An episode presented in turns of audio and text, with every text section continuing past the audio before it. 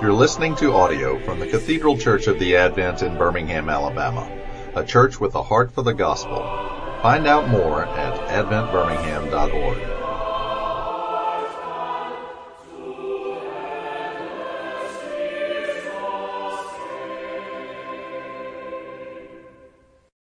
Uh, as I always bring in a prayer from our prayer book tradition, begin with um, a prayer that we say during our communion service that we call the Collect for Purity, which comes at the, the beginning of the service. Let's pray. I put the wrong thing here on my notes. I put the, the I put the prayer of humble access. Let's pray that. That's hey, that's just as good. Let's pray. Um, we do not presume to come to this thy table, O merciful Lord, trusting in our own righteousness but in thy manifold and great mercies. We are not worthy so much as to gather up the crumbs under thy table, but thou art the same Lord, whose property is always to have mercy. Grant us, therefore, gracious Lord, so to eat the flesh of thy dear Son, Jesus Christ, and to drink his blood, that we may evermore dwell in him and he in us. Amen. Well, that's good because uh, next week we'll talk about worship. I'll bring in the collect for purity, then that'll make a little bit more sense. Um, but uh, the prayer of humble access actually capture, captures um, the, some of the thrust of what I want to say today about communion, so that works out. But uh, as I said, talking about there's like I said with confirmation, you you know, tomato tomato. Some people say communion, some say Eucharist, some say the Mass. Um, I like the Lord's Supper, though it's not really in our sort of parlance around here. Um, but because it's biblical, um, actually, Eucharist is biblical in those passages of giving thanks. Thanksgiving is what Eucharist means. Um, and uh, well, anyway, I won't say anything about the Mass, um, but uh, communion is also good as well um, in terms of our communion with God and each other. So, you know, I mean, it's just sort of different emphases for sort of meaning the same thing, but what I'm talking about is the practice of uh, taking, distributing bread and wine um, as Christ taught us uh, in remembrance of his, his death and sacrifice on our behalf. As always, I think it's really helpful because, again, our doctrine of Scripture is that it's sufficient for um, all things necessary for salvation. So Scripture alone should tell us kind of enough to know about um, the Lord's Supper. There's been tons of debate over this topic over the past two millennia, though. Um, so there is some good theology, theological debate out there, tons that you can read on the topic. Um, to help us understand what what Scripture is saying and how the church has wrestled with this. But um, so the handout I have there for you um, um, has a few passages I want to look at.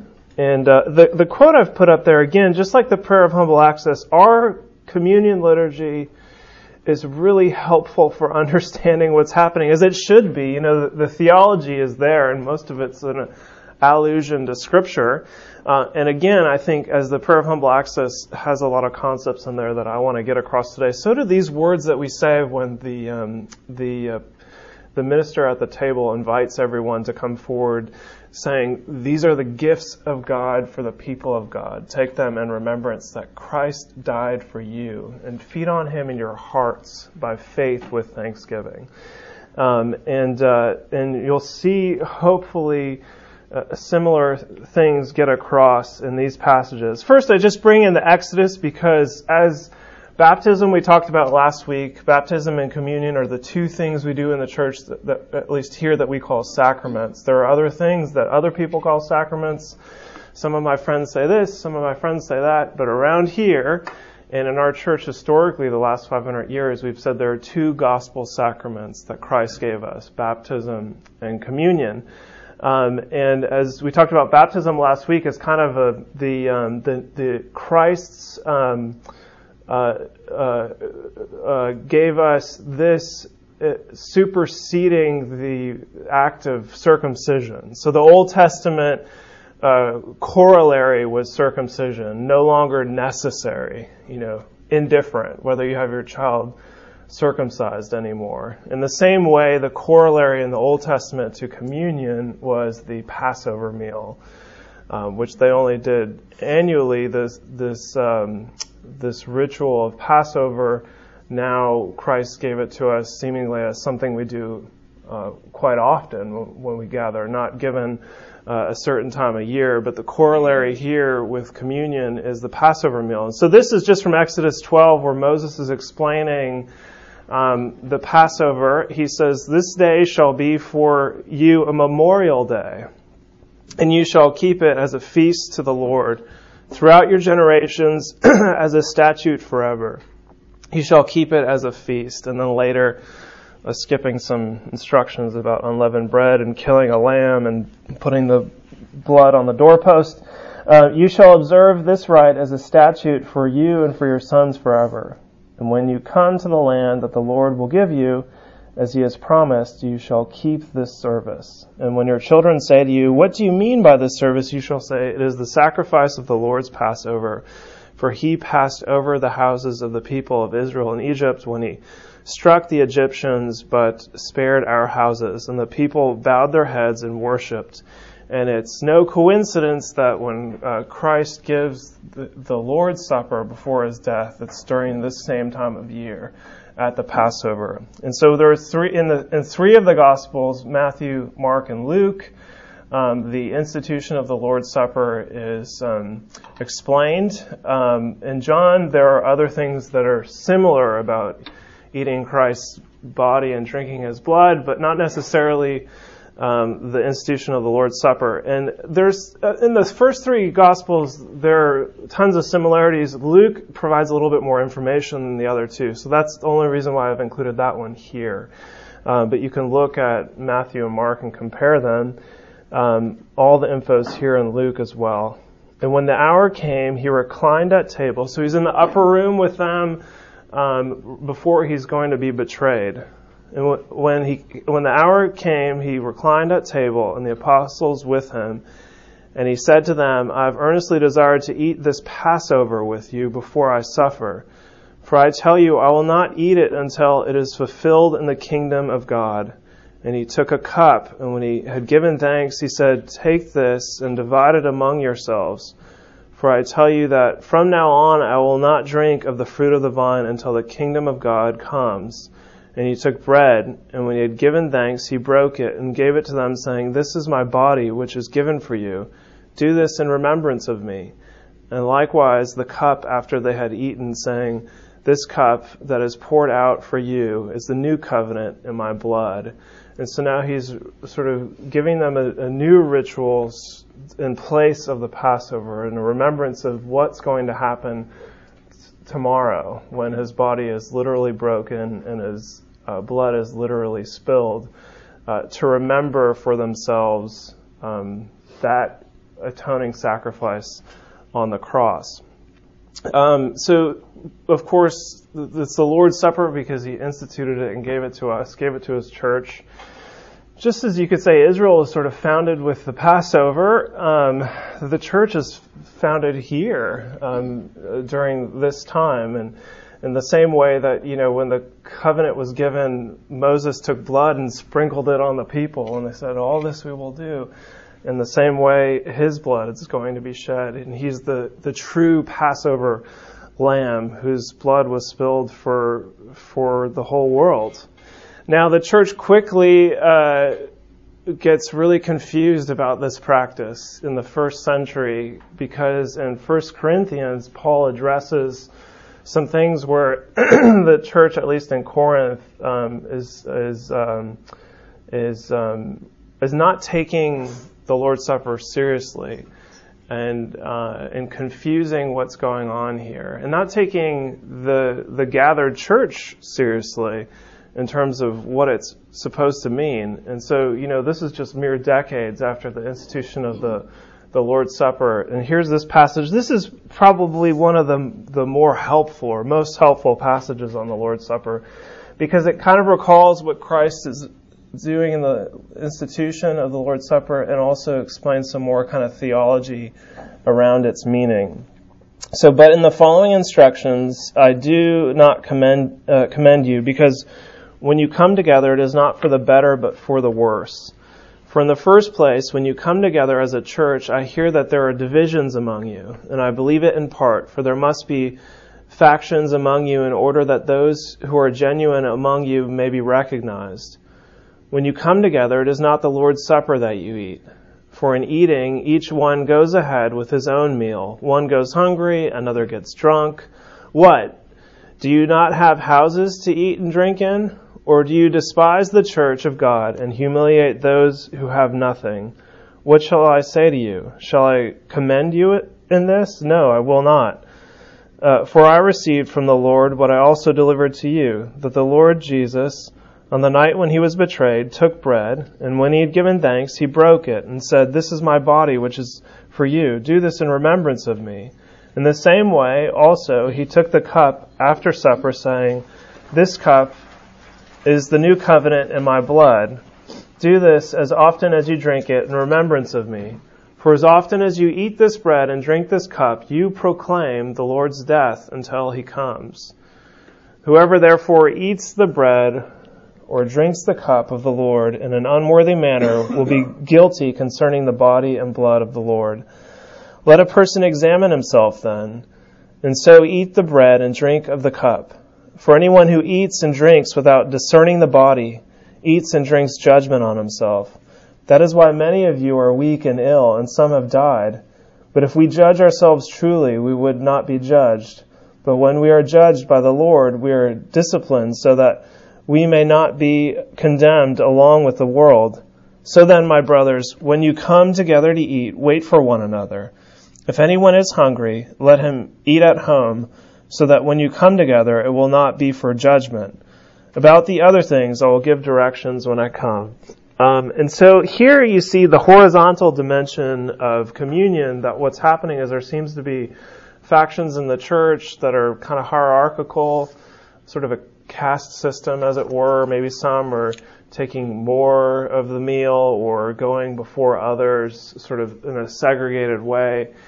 And and Paul is saying this is a real serious problem. Not not at, you don't do you might do this at other tables, but don't do this at the Lord's table um, you're gathered uh, um, as a church equally as the body of Christ.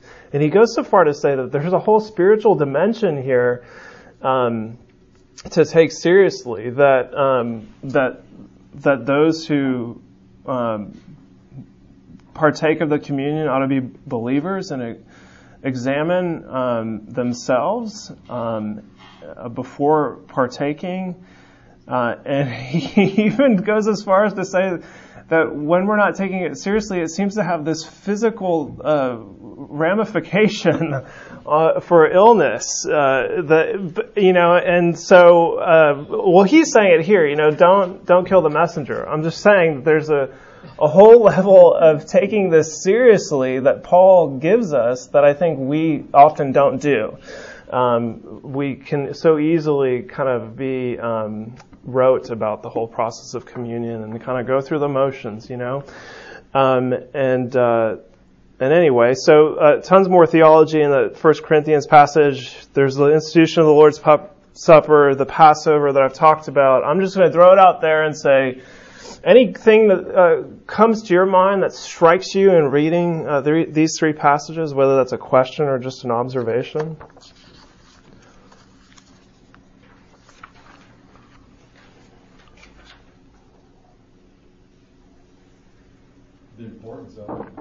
It, just how important, you know, going through the, the Eucharist or communion, you know, is to, you know, Jesus laid down this and, and said this is this is important, so we should say it's important. Yes, absolutely. It's a it's an important part of the life of the church, to say the least. I would say that difference in the fact that Christ had participated in the Passover his whole life, but he did not participate in the Lord's Supper. He distributed it. Uh, that's an interesting point. Um, it was his to give. Yeah. And Yeah, in all three, the uh, institution of the Lord's Supper passages in Matthew, Mark, and Luke, he says this thing about, I'm not going to um, uh, drink the fruit of the vine until um, until my coming again. Or how does he say it here in the passage? That's uh, you could imagine that as the marriage supper of the Lamb in Revelation, um, and um, uh, so there's a uh, there's a, also a, sort of a dimension of the Lord's Supper that's a foretaste of the supper that we will enjoy together with the Lord in eternity. And he's saying, I'm, I'm not going to eat this meal, as you say, until that day. Yeah. About a year or two ago, I was really struck, or it was like I heard for the first time the whole you have to forgive your brother or anyone before you take communion. You know, and it's like I'd never heard that before. And um, we have to for, we have to forgive others you know, as Jesus forgives us, and that's in the Lord's Prayer. And it was just, it just had never really clicked with me.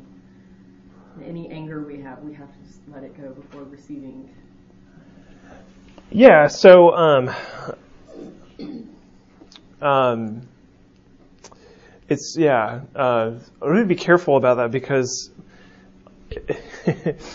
I, am always a sinner when I'm receiving communion. Right, right. Okay, but the this but but taking seriously what you're saying in terms of the um, the the the um, the instruction to be reconciled uh, with our neighbor before taking communion, and that um, uh, is a lot of what's going on here in the First Corinthians passage. That there's the communion with God and also with each other as the body of Christ, and that's why our, um, our liturgy is is structured as such that we have the um, confession and the declaration of forgiveness and the comfortable words before receiving communion.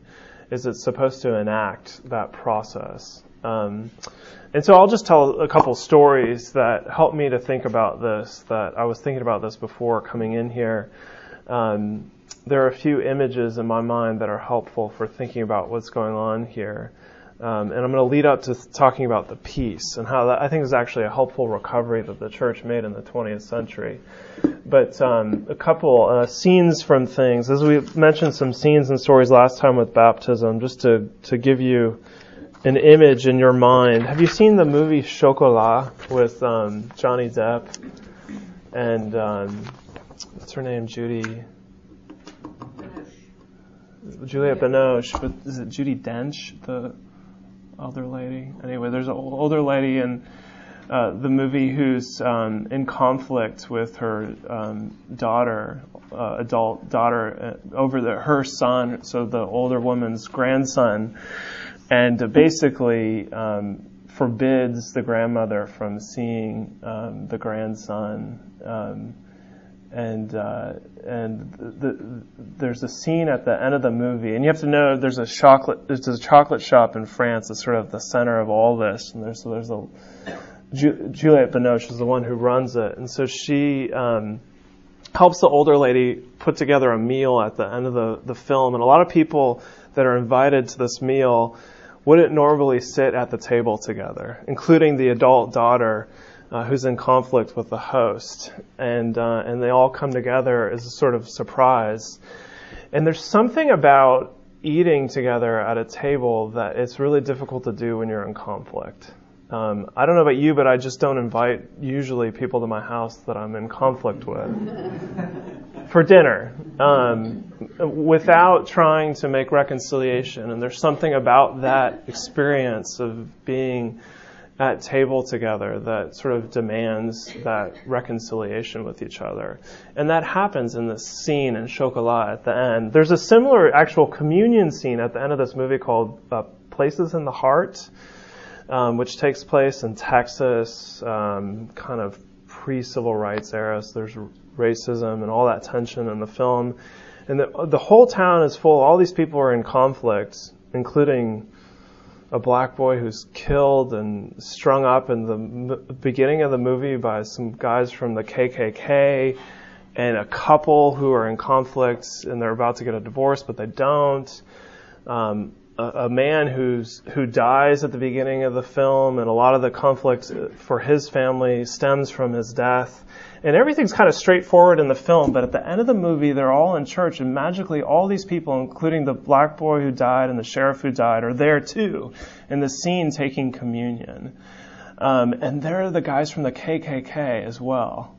Um, everybody who is antagonistic to anyone else is sitting next to that person while they're taking communion. I mean, it, it, everything else, as I said, was straightforward, but somehow this scene takes you in this whole other, like, eternal place, like um, the, the marriage supper of the Lamb, as it were. And here they are in this country kind of, you know, Methodist or Southern Baptist church, taking communion with, you know, those plates that people have with the that they pass around the church, not like we do where everybody comes forward and turning to the person they might have been in conflict with and saying, um, um, the, how do they say it, the, the body of the Lord or something like that, you know. Uh, or the I think they say the peace of the Lord when they when they pass it there, um, and and this is important because the the peace uh, was not always a part of our service until the 20th century. There was a movement around the church that um, recovered several things liturgically, and that was one of them. And I think that was a, a helpful recovery because it enacts that need to be reconciled, as, as you were talking about, um, with our neighbor. Um, it's difficult um, um, to. Um, to, to the, the idea is that we're supposed to face the person that we might be in conflict with and shake their hands or give them a hug, you know, the, the kiss of peace, as, as as Peter says. Um, and usually the person I'm sitting next to, by the way, in church is the person I've had the most conflict with that, that week. My wife and my children. like, I don't need to go across, you know, three rows down to so and so because actually my conflict with my, my, my wife runs deeper. Um, and, uh, so passing the peace before come to the table. And this was uh, this struck me real hard when I first started serving in ministry, just as an intern at a church, giving the chalice. And there was a man that I had a real conflict with uh, through some other ministry, and I hadn't sort of sorted it out. And he came to the rail to receive, and I had to serve him the chalice. And I thought in my heart, I've got to make peace with this man right now, right now in my heart. And, and I did and I just and it went away. It went away. I just let that go away. I didn't even let him know right there, but but I had to serve him the chalice, the blood of our Lord Jesus Christ, which was shed for you. Preserve your body and soul um, to everlasting life. Uh, and so I had to come to terms in my heart before serving the chalice as a result.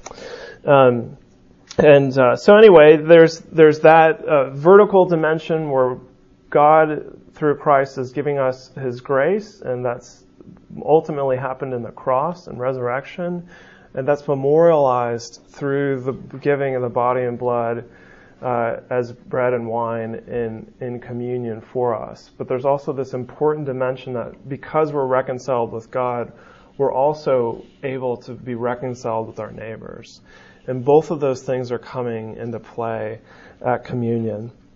Um, there's some other things I could uh, talk to you about. I just want to skip ahead, and uh, if you'll see the bit about the 39 articles of religion on the Lord's Supper, I don't know if I've talked about that tons here, but um, we we don't have a, a very um, codified confession of faith in the Anglican Church in the way that some other churches do like Presbyterianism or Lutheranism or even Roman Catholicism has a very uh, clear set of dogmatics. The closest things that we have are number one, the 39 Articles of Religion, which is not a comprehensive document, but is pretty good.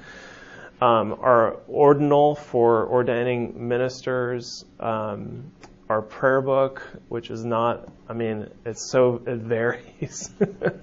uh, but we look mostly to the 1662 prayer book of England and also what was called a, a book of homilies that were written in the 1500s.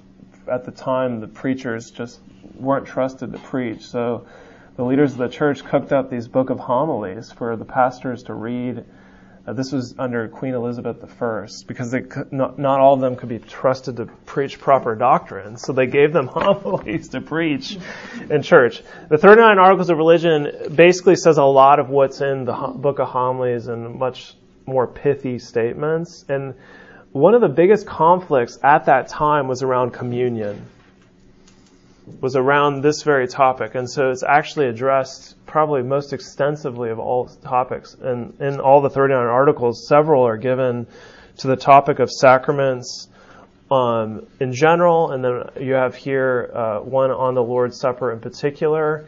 And, um, and then uh, later, if you look at 29, is sort of a, a rehashing of what we looked at in 1 Corinthians chapter 11 is um, what happens if someone's not a believer, trusting in Christ, taking communion. Uh, this is a, a, product of its time, the idea of taking communion in both times. For some reason, the church at the time would only give the bread and the priests would take the wine. And they were saying, no, no, no, people need to be allowed to take both. That's not an issue for us anymore. But um, anyway, and then uh, and then finally, 31, the offering of Christ finished on the cross addresses the idea of um, that the cross of Christ is full and sufficient once for all. It is finished, and so what's happening at the Lord's Supper is not a new sacrifice over and over and over again, but is um, uh, is a memorial, as as um, as uh, what do you call it? Um, Moses said in the Exodus passage, "This is to be a memorial for you forever."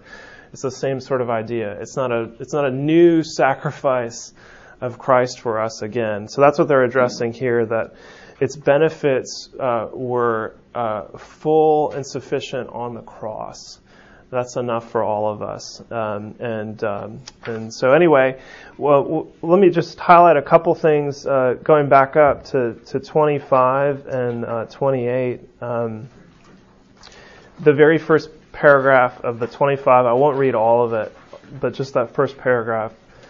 Uh, let me look at the modernized language because that'll be more understandable to us. The sacraments prescribed by Christ are badges and tokens of our profession as Christians, and more particularly, they are trustworthy witnesses and effectual signs of God's grace and goodwill to us. By them, God works invisibly in us, both arousing and also strengthening and confirming our faith in Him. So, two things here. The church and Christians are known outwardly, can be, can be known outwardly by, by the sacraments as a badge of Christian identity. Just as the circumcision was a badge of being Jewish, so is baptism. Um, and then uh, the second thing is that it's not a, a mere memorial only symbolically. We also believe that it's not that the body, the, not that the bread and wine literally become the body and blood of Jesus, but that Christ is at work in us spiritually. That just as uh, in Matthew, Christ says uh, in what is it, 18:10, where two or more are gathered, there I am with you. And at the end of Matthew's gospel, in the Great Commission, he says, you know, don't worry, I'll be with you till the end of the age. So Christ explained to us that he has a spiritual presence in our lives and uh, this is uh, one of the places that's most known are in the sacraments, in, in baptism and communion, and also in, in, the, in the Word of God proclaimed. That's not said here, but that's also a, a thing that we hold to be true. Um, and that's why last week we really emphasized that it's not just about the water, but the Word. Um, and so, uh, so there's a God is working on us in a spiritual manner. Just as the, the invitation, remember, we say, um, feed on Him in your hearts by faith with thanksgiving. Um, the, the, the word, the faith, and the spiritual work of the heart is the important thing. And then the Lord's Supper, number 28, the supper of the Lord is not only a sign of the love that Christians ought to have among themselves for each other, but is especially a sacrament of our redemption by Christ's death. Accordingly, for those who rightly, worthily, and with faith receive it, the bread that is broken is a partaking of the body of Christ, and the cup of blessing is a partaking of the blood of Christ. So just a more uh, robust explanation of what I tried to say. It then goes on to address that idea of it not being the literal body and blood of Christ, uh, but spiritually so. And then finally, 29. This is the last thing I'll say, and I'll open it up to comment. The the language in the uh, the Elizabethan text for 29 I actually find um, um, more striking. Let me just read the Elizabethan one instead of the modern one. The wicked and such as be void of a lively faith, although they do carnally and visibly press with their teeth the sacrament of the body and blood of Christ, yet in no wise are they partakers of Christ, but rather to their condemnation do eat and drink the sign or sacrament of so great a thing. Um, wow. but just poetic language of like what's happening is there just uh, the the it's just the mashing of the of the um, bread and the wine, but the spiritual activity is not happening. The feeding of the heart on your hearts is not happening. Um, uh, it's just a um, it's just some silly exercise and uh, confirming that they're they're not in Christ actually, and could lead someone uh, astray. Um, so, uh, any other uh, thoughts on any of this stuff? Things that I can uh, answer for you? There's so much more I could say. Actually, Andrew's at the same time teaching on this topic in the dean's class. I don't know if you noticed that. Go ahead and listen to his recording. He's actually more of an expert on this topic than I am. Um, you've just said it, getting the B team, as it were, here, um, pinch hitting. But um, I actually asked him to come teach here today on this, and he said, "Well, as it happens." I'm I'm queued up for the dean's class to teach on the Lord's Supper on that date. So, well, I have a question yeah. about, about scheduling. Yeah, yeah. Um, we came from a, an Episcopal church where virtually every service was Holy Communion. Yeah. Um, we're, we're in here. We're actually kind of. It's actually nice doing morning prayer. Yeah.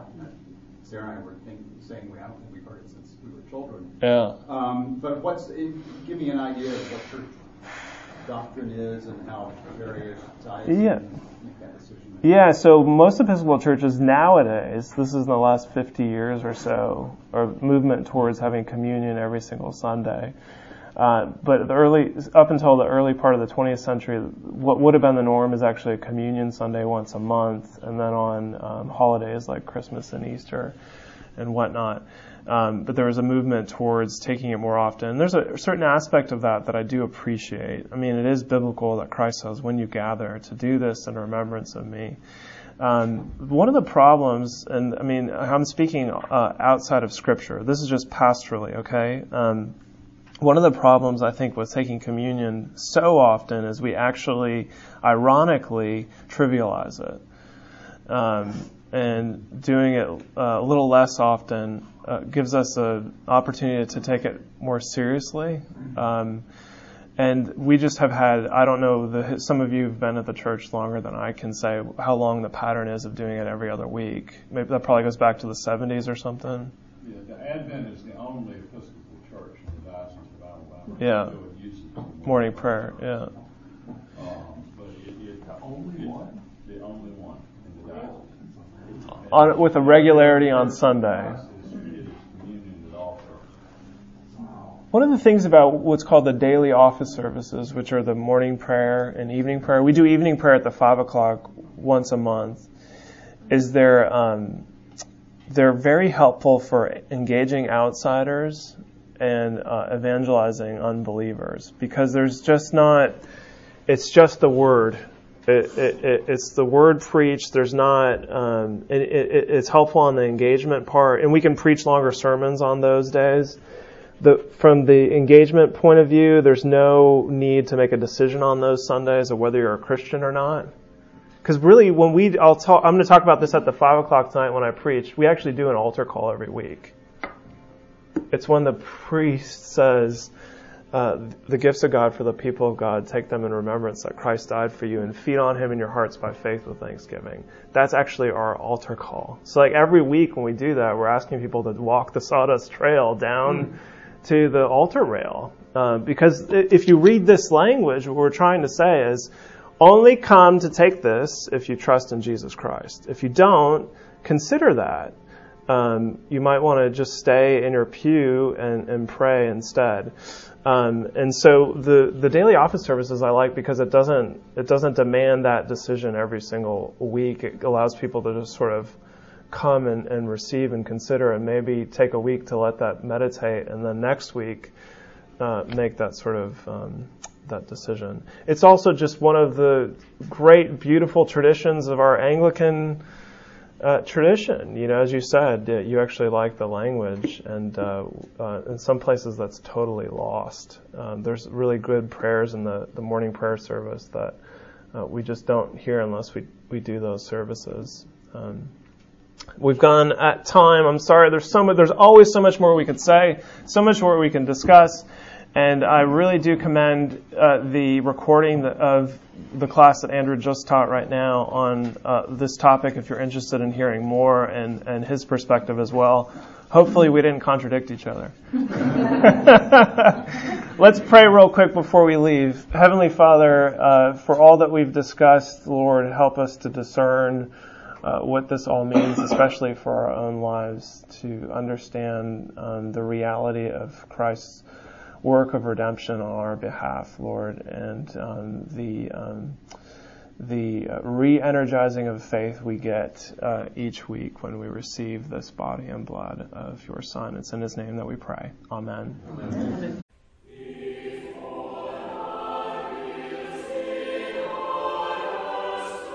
You've been listening to audio from the Cathedral Church of the Advent. If you live in Birmingham or find yourself visiting, we hope you'll join us at one of our Sunday services. Find out more at adventbirmingham.org.